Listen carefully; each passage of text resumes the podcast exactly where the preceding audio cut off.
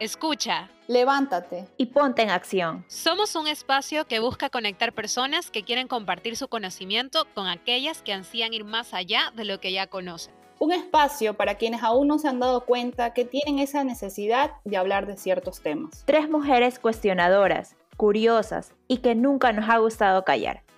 Por eso somos Calling to Action. Muchas veces tenemos un emprendimiento y sabemos que debemos formalizarlo por muchas razones y beneficios que podemos obtener al hacerlo. Pero podemos verlo como un proceso muy tedioso y que requiere de mucho dinero. Por eso hoy invitamos a una amiga de la casa, Valeria Rojas, quien estudió leyes en la Universidad de San Francisco de Quito y ha trabajado en organismos públicos, así como multinacionales y estudios jurídicos reconocidos internacionalmente, para que nos cuente sobre un tipo de figura societaria en la que pueden formalizar sus negocios, SAS o Sociedad de Acciones Simplificadas. Pero antes de empezar, te invitamos a seguirnos en Instagram como Calling to Action y en Twitter como CTA-S, a suscribirte en Spotify o Apple Podcast para que estés atento a los nuevos episodios que subimos cada martes.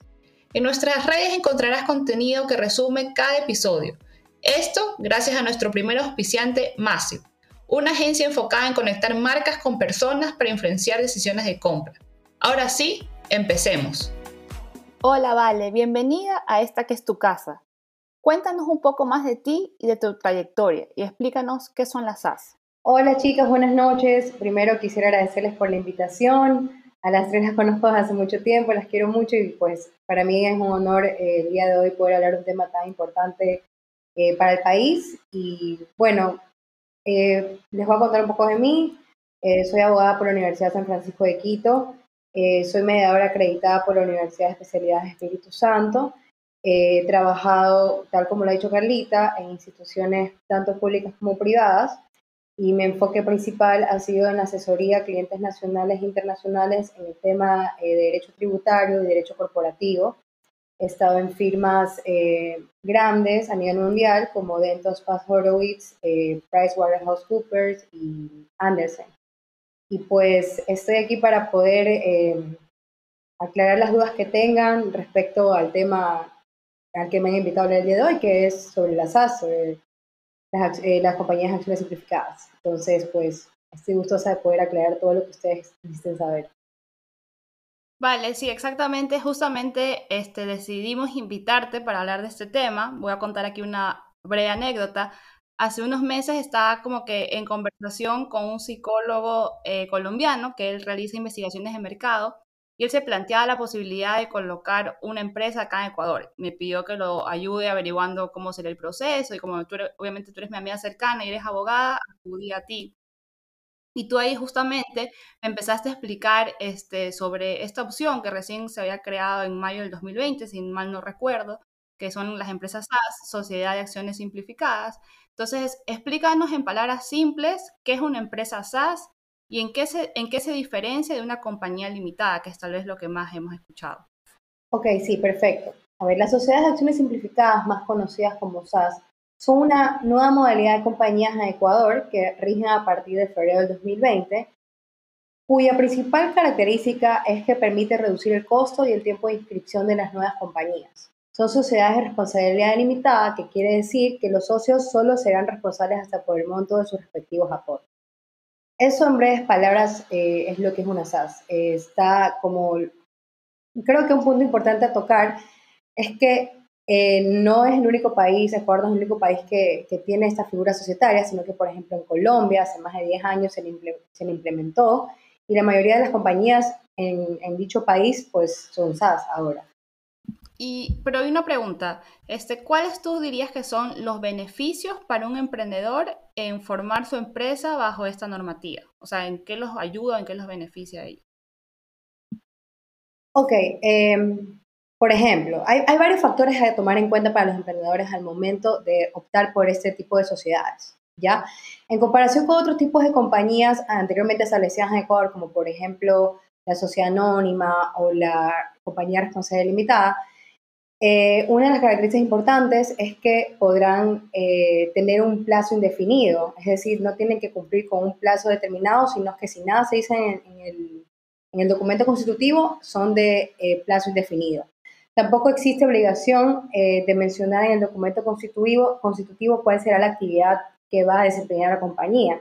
A diferencia, por ejemplo, de las compañías limitadas que sí necesitas poner en, el, en, el, en la escritura a qué se va a dedicar la compañía. Eso es muy eh, importante y beneficioso para los emprendedores porque se pueden dedicar a cualquier actividad lícita, salvo las que están prohibidas por la ley. Vale, vale, perdón que te interrumpa ahí porque quiero como que aclarar un poquito. O sea, entonces, digamos, si yo tengo un emprendimiento y vendo cualquier cosa, o sea, yo puedo ir y crear y registrar este mi empresa como SaaS sin necesidad de especificar este a qué me dedico, o sea, cuál es mi principal actividad económica.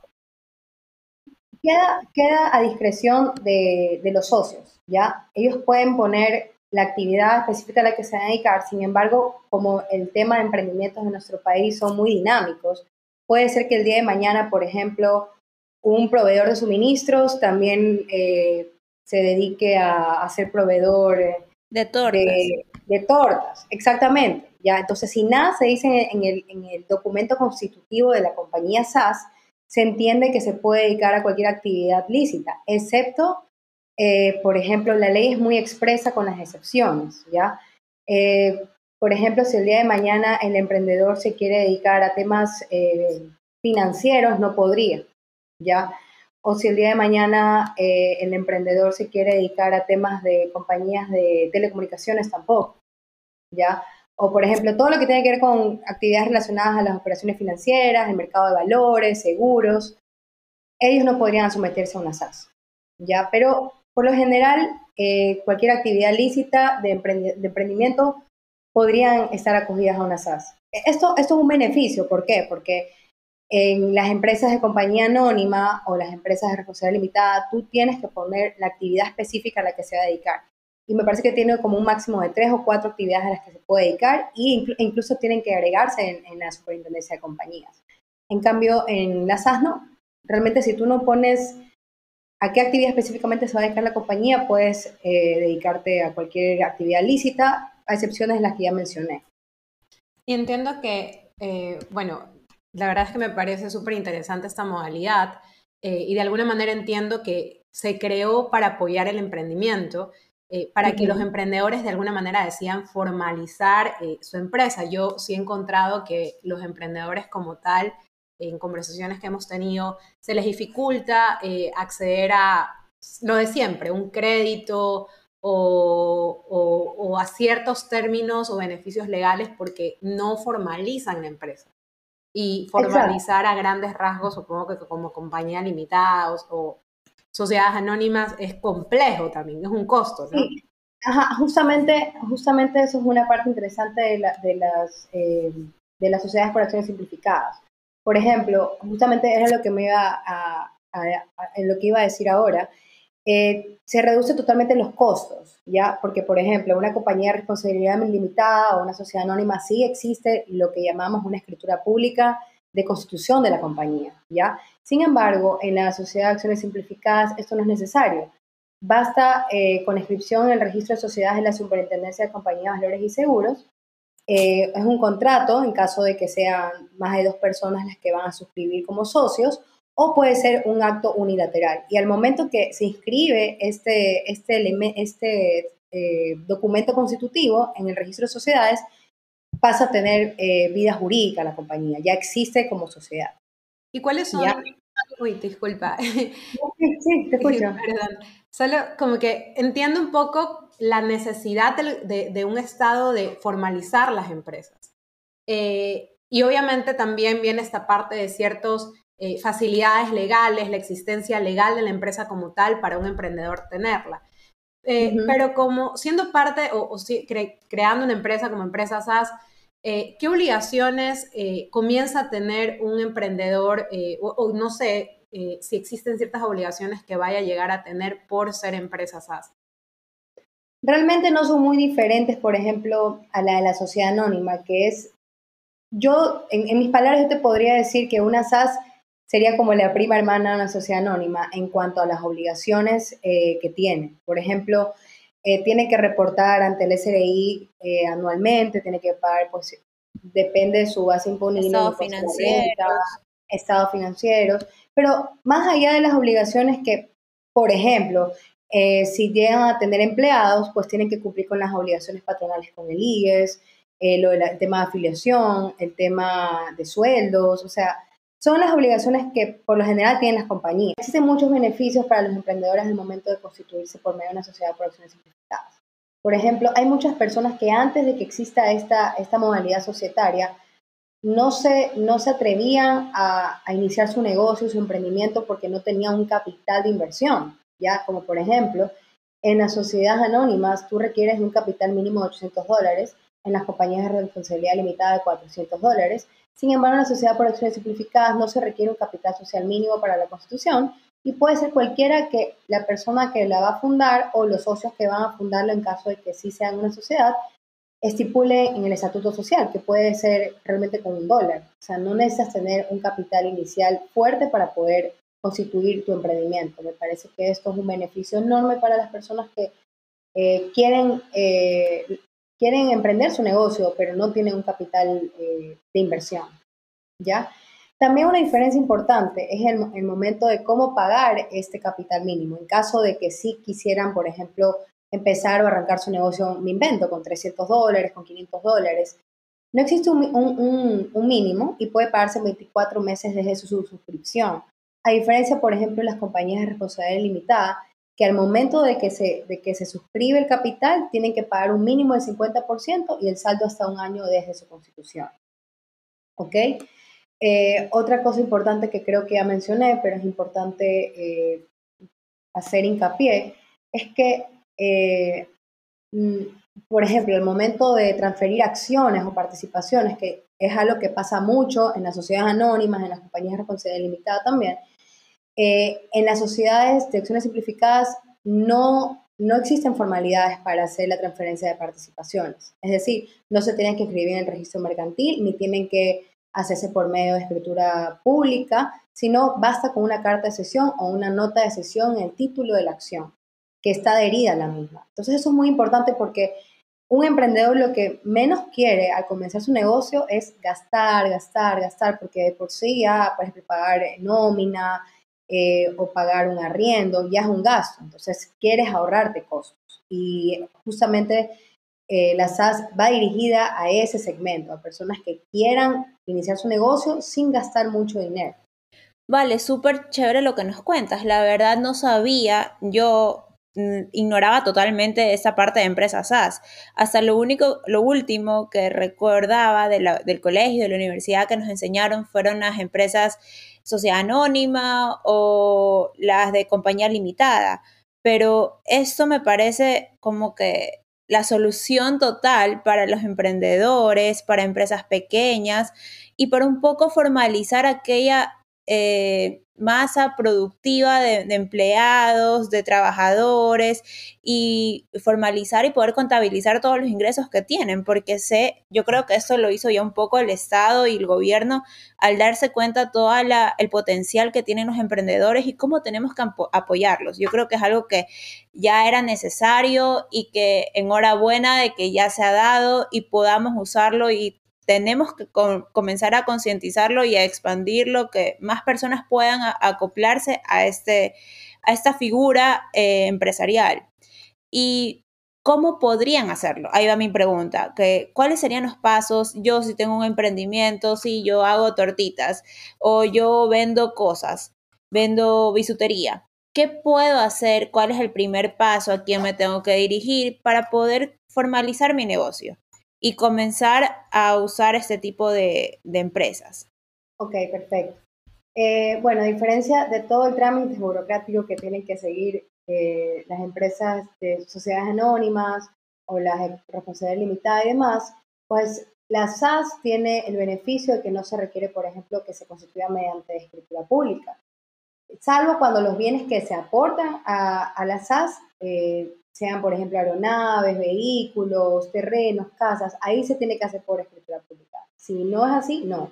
Entonces, en términos generales, la sociedad por acción simplificada se crea mediante un contrato o un acto unilateral que consta de un documento privado. Entonces, aquí un beneficio sería que la persona que lo constituye no tiene que gastar en, temas notariales, por ejemplo, o en temas registrales. Se hace por medio de un documento privado y este documento se inscribe en el registro de sociedades de la Superintendencia de Compañía de Valores y Seguros.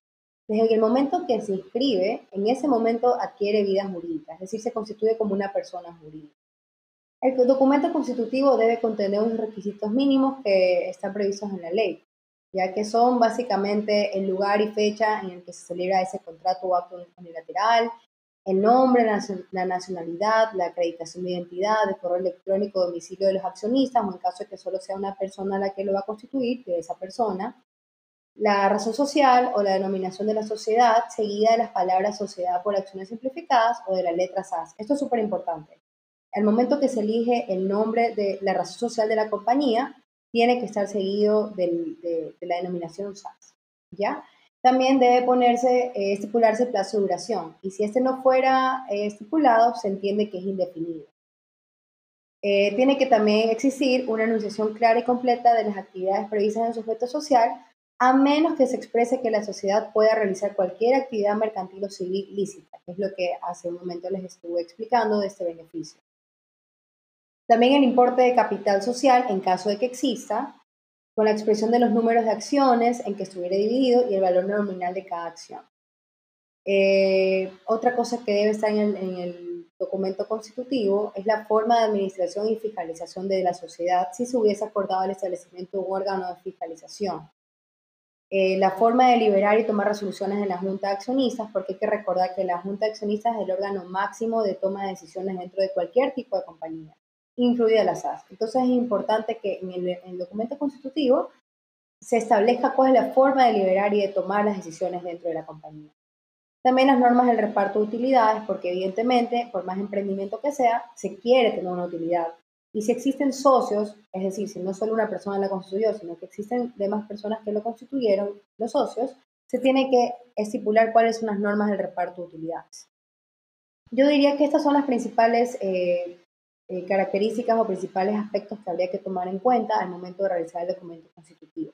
Y como ya lo dije, una vez que se inscribe en, en la superintendencia de compañías, ya, ya, ya tiene vía jurídica. Y esto toma aproximadamente como máximo 15 días, pero como máximo. Y también hay un beneficio que se puede realizar de forma electrónica.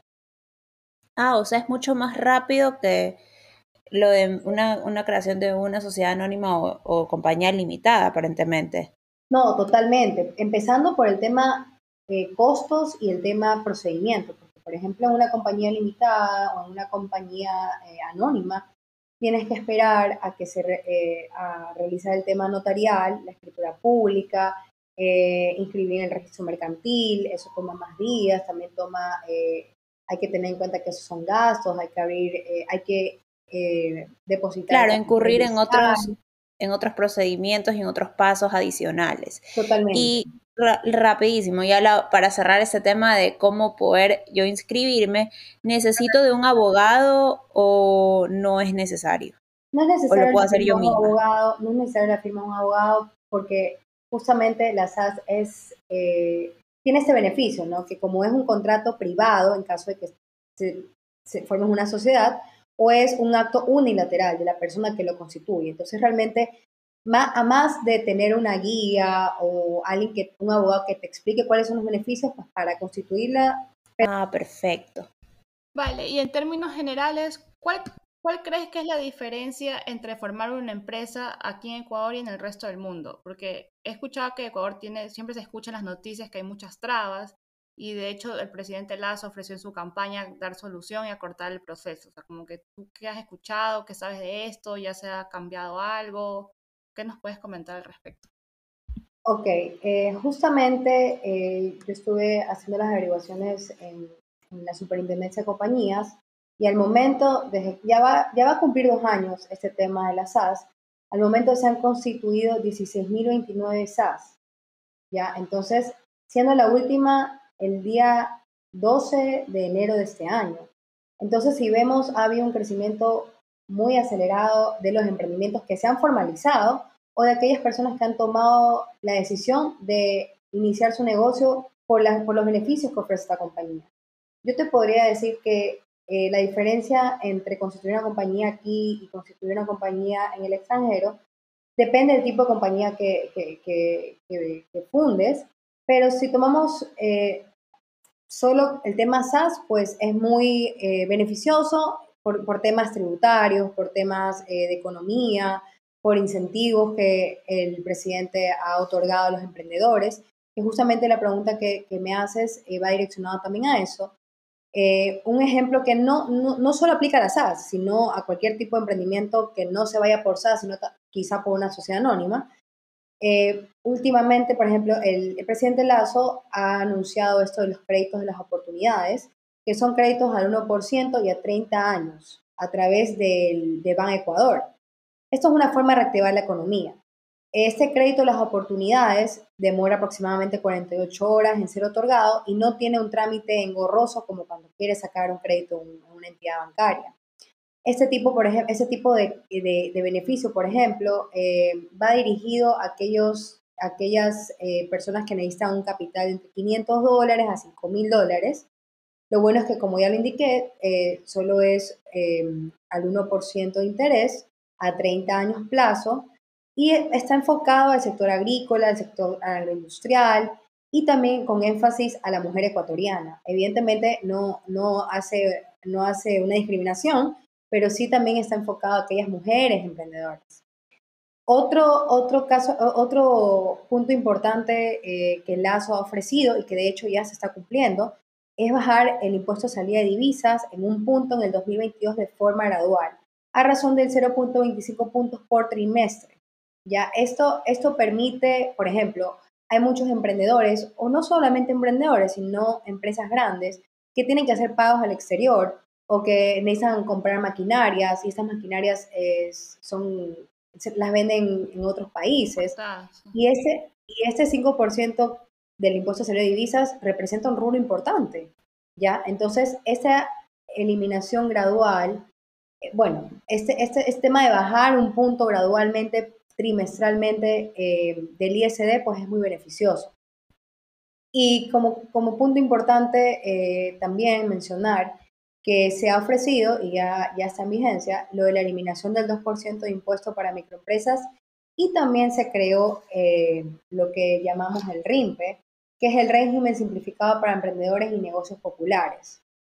Eh, esto entró en vigencia en enero de este año y básicamente eh, ya, este régimen está dirigido a emprendedores, personas naturales y jurídicas con ingresos brutos anuales de hasta 300 mil dólares ¿ok? Entonces, yo pensaría que estos son los tres puntos más importantes que benefician a los emprendedores eh, que el gobierno del presidente Lazo está empezando a cumplir de su plan de, gobierno. Eso último que mencionaste es como un préstamo, un crédito que le van a dar a las personas naturales o... o... ¿Qué cosa? ¿El RIMPE? No, no, no. El RIMPE es un régimen simplificado para emprendedores y negocios populares y es un régimen impositivo que entró en vigencia a partir del 1 de enero del 2022 y reemplaza al RICE y al RIN. Ah, ya, ya, lo, lo, lo que eran los artesanos. Sí. Ah, no sabía que iba a reemplazar al RICE. En su momento me acuerdo cuando fuimos estudiantes universitarios que eh, nos explicamos el RICE por el tema de que ayudaba a... Eh, es una manera de eh, facilitar el cobro de impuestos a estos pequeños negocios. Porque el tema del RUC es, eh, es para empresas más grandes, es más complicado, exigen llevar contabilidad y otro tipo de cosas, todavía recuerdo. Pero el tema de, del, para eso, o sea, para eso está el RISA, que me acuerdo que incluso se lo enseñamos a personas jubiladas que estaban recibiendo clases de estudiantes del SPOL. Y fue un proyecto súper bonito porque incluso eh, era tan sencillo en ese entonces que personas mayores que querían tener un emprendimiento podían atarse al RICE. Entonces, nos, me, llama la atención un poco este tema de cómo se llama, disculpa, el RIN. Sí, reemplazará eh, al RICE y al RIN. Pero reemplaza al RICE y al. Los contribuyentes que actualmente tengan RICE o RIN no tendrán que realizar ah, ningún cambio, porque el servicio de rentas internas hará automáticamente el, cambio al nuevo sistema RIN. O sea, no es que tiene que ir el contribuyente a hacer algo, ahora tengo que hacer no, esto es algo que el SRI hará automáticamente eh, al cambio del sistema. Bueno, sabes que después de escucharte como que una recopilación de todos los beneficios que has comentado, retomando el tema principal del podcast, que es la, creación de empresas como, como SAS. Justamente investigando un poquito para, para este podcast, eh, vi un reporte de Doing Business del Banco Mundial que mide la facilidad para hacer negocios en 190 países a través de algunos parámetros, entre esos el tiempo que demora abrir un negocio, que obviamente es muy importante y ubicó a Ecuador en el puesto 129 de 190 países en el 2020. O sea, imagínense, imagínense las trabas antes este, legales y burocráticas que existían en el país para crear o desarrollar tu empresa, pero ahora con lo que tú mencionabas del SAS y todos los beneficios y las facilidades que otorga, y aparte lo que el gobierno está empezando a realizar, yo creo que obviamente esta, esta brecha se va a cortar y vamos a subir de ranking o sea, en verdad vamos a dar facilidades a los emprendedores. Justamente vi también en diciembre, publicó la revista Forbes de Ecuador, que es también nueva acá en el país, que el año pasado, el 2021, ajá, el 2021, si, si, no me equivoco, el porcentaje era o 60 o 70% de todas las empresas creadas en el 2021 habían sido bajo esta modalidad. Entonces creo que eso es un punto positivo porque ya más personas se están enterando de que hay esta Normativa está bien dicho decir normativa como decir una forma de un tipo de creación de empresa. Diría una figura societaria. Figura societaria, para hablar con los términos apropiados. Un tipo de nueva compañía que beneficia a los emprendedores. Ya, chévere. Aquí en Coding to Action siempre aprendemos algo nuevo. Figura societaria. Figura societaria. Claro, yo decía normativa, pero en verdad normativa es otra cosa. Pero figura societaria, entonces en verdad esto es... Sí, sí, explícanos, por favor podría ser una nueva figura societaria contemplada en la normativa ecuatoriana. Yo pienso que eso es lo que a lo que estamos lo que queríamos decir. Que creo que es lo que querías decir. Ya, pero bueno, en, verdad, o sea, este es algo increíble cómo ya ahora sí vamos a poderles dar más facilidades. Y justamente la semana anterior conversábamos, este, los que nos escucharon, con Ariana Burgos, su secretaria de, ¿Me repites, Yamelita Meli, subsecretaria de cuál era el ministerio? Que no quiero decir cosas. Subsecretaria de Emprendimiento del Ministerio de Inclusión Social y Económica. Sí, tome esa estrellita.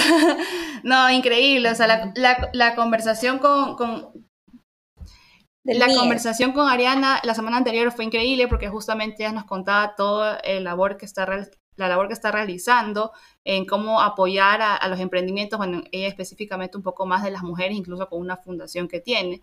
Entonces, ahora que tú nos explicas también de esta, de esta nueva figura societaria que existe y los beneficios que tiene, o sea, cualquiera de nosotros, mañana que podamos crear un emprendimiento, yo creo, yo, creo que yo me iría por esta figura societaria, porque es la más fácil de realizar, no necesitas tantos, eh, yo me acuerdo que leí que no necesitas tantos pagos este, a esto para los registros, y sobre todo, y más importante, no necesitas un monto mínimo, que eso ya es o sea, como que lo... Carlita, lo que pasa es que justamente con este, con este, con este tipo de compañía, con la SAS, realmente no hay gastos ni registrales ni notariales, salvo ciertas excepciones, como por ejemplo si tú quieres aportar un bien inmueble a la sociedad, tienes que hacer una escritura pública. Pero siendo como mucho más eh, realistas en cómo se manejan los emprendimientos de nuestro país en la actualidad y mucho más incluso a partir del COVID, no, no todas las personas tienen para invertir eh, o para poder aportar un bien inmueble, una maquinaria a un emprendimiento que recién está iniciando. Entonces, justamente esta, esta es la, puerta que deja abierta la legislación ecuatoriana con este tipo de compañías. Que tú no tengas un, que, dar un, un, aporte inicial, que incluso si tú no tienes personas de confianza con las cuales asociarte, lo puedas hacer bajo tu propio riesgo y bajo tu, propio, tu propia decisión. Tampoco hay un límite máximo de accionistas, como por ejemplo en la, en la sociedad em, anónima, en la sociedad limitada, perdón, el máximo es de 15 personas. Pero si el día de mañana tu negocio como SaaS crece un montón y tú quieres que más personas se asocien, pues no hay un límite de, de socios para esa compañía. Yo creo que definitivamente esta modalidad o figura societaria, bueno, voy a decirle modalidad como un poco, un poco más criollo el asunto, pero eh, creo que definitivamente tiene muchos beneficios para las personas que desean emprender, ya sea indiferentemente de la edad, eh, obviamente siempre eh, la edad a medida que uno es más joven y busca emprender, tiene muchas limitaciones porque no entiende la parte legal, porque no entiende, no, no tiene mucho conocimiento sobre acceso a créditos, conocimiento, contactos. Entonces, creo que de alguna manera, en ese sentido, tener la opción de, comenzar desde el día uno, como tú decías, con un dólar, una empresa formal, me parece una gran ventaja, porque algo que ya hemos venido discutiendo con bastantes eh, invitados o con varios invitados, es la, que la falta de planificación realmente cuesta lágrimas en el tiempo a los empresarios. La falta de, formalizar tu negocio te va a costar lágrimas. Entonces es muy importante llevar un orden, es muy importante la formalidad.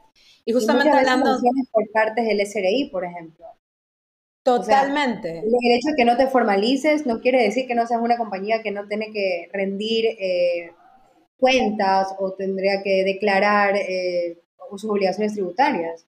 Porque el, hecho de que no te constituyas, igual tú generas una renta y generas eh, utilidades en el año. Entonces, si el día de mañana, por ejemplo, tú no estás formalizado y el SRI hace alguna auditoría, que créeme que las hace de forma aleatoria y te sale el número, es un problema muy grande. Hace la lotería más triste de la vida. Totalmente. es muy importante estar regularizado y con este tema de las SAS, pues es eh, muy beneficioso y es muy sencillo poder, sí, poder, poder hacerlo. Claro, hasta te da como emprendimiento, si tienes clientes, te ayuda a tener como que ese respaldo de que ya eres formalizada, puedes facturar, puedes tener todo eso ya más organizado. Y más credibilidad y, seriedad. Exactamente. Y además, aunque no tengas clientes a los cuales tienes que darle factura o qué sé yo, también es un poco como que eh, de forma personal. Sientes también esa motivación de que ya tengo mi empresa, o sea, no es una empresa en el aire, es una empresa ya en papeles.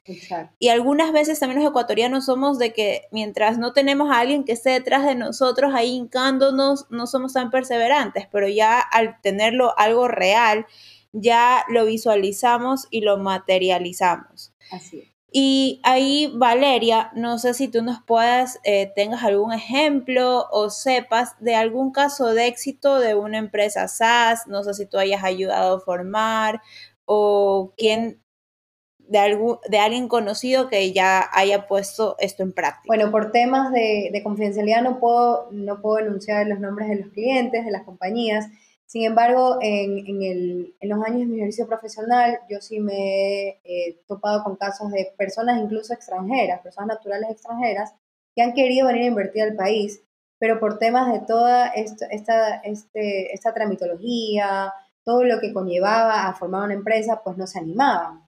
Y dejaba de ser un, un ingreso o un income para Ecuador. Y yo recuerdo en ese momento de transición en la que se estaba discutiendo este proyecto de ley para aprobarlo de las SAS, muchos extranjeros, eh, clientes de, de, las firmas en las que yo trabajaba, decían, ok, apenas esto se apruebe, nosotros vamos a invertir en Ecuador.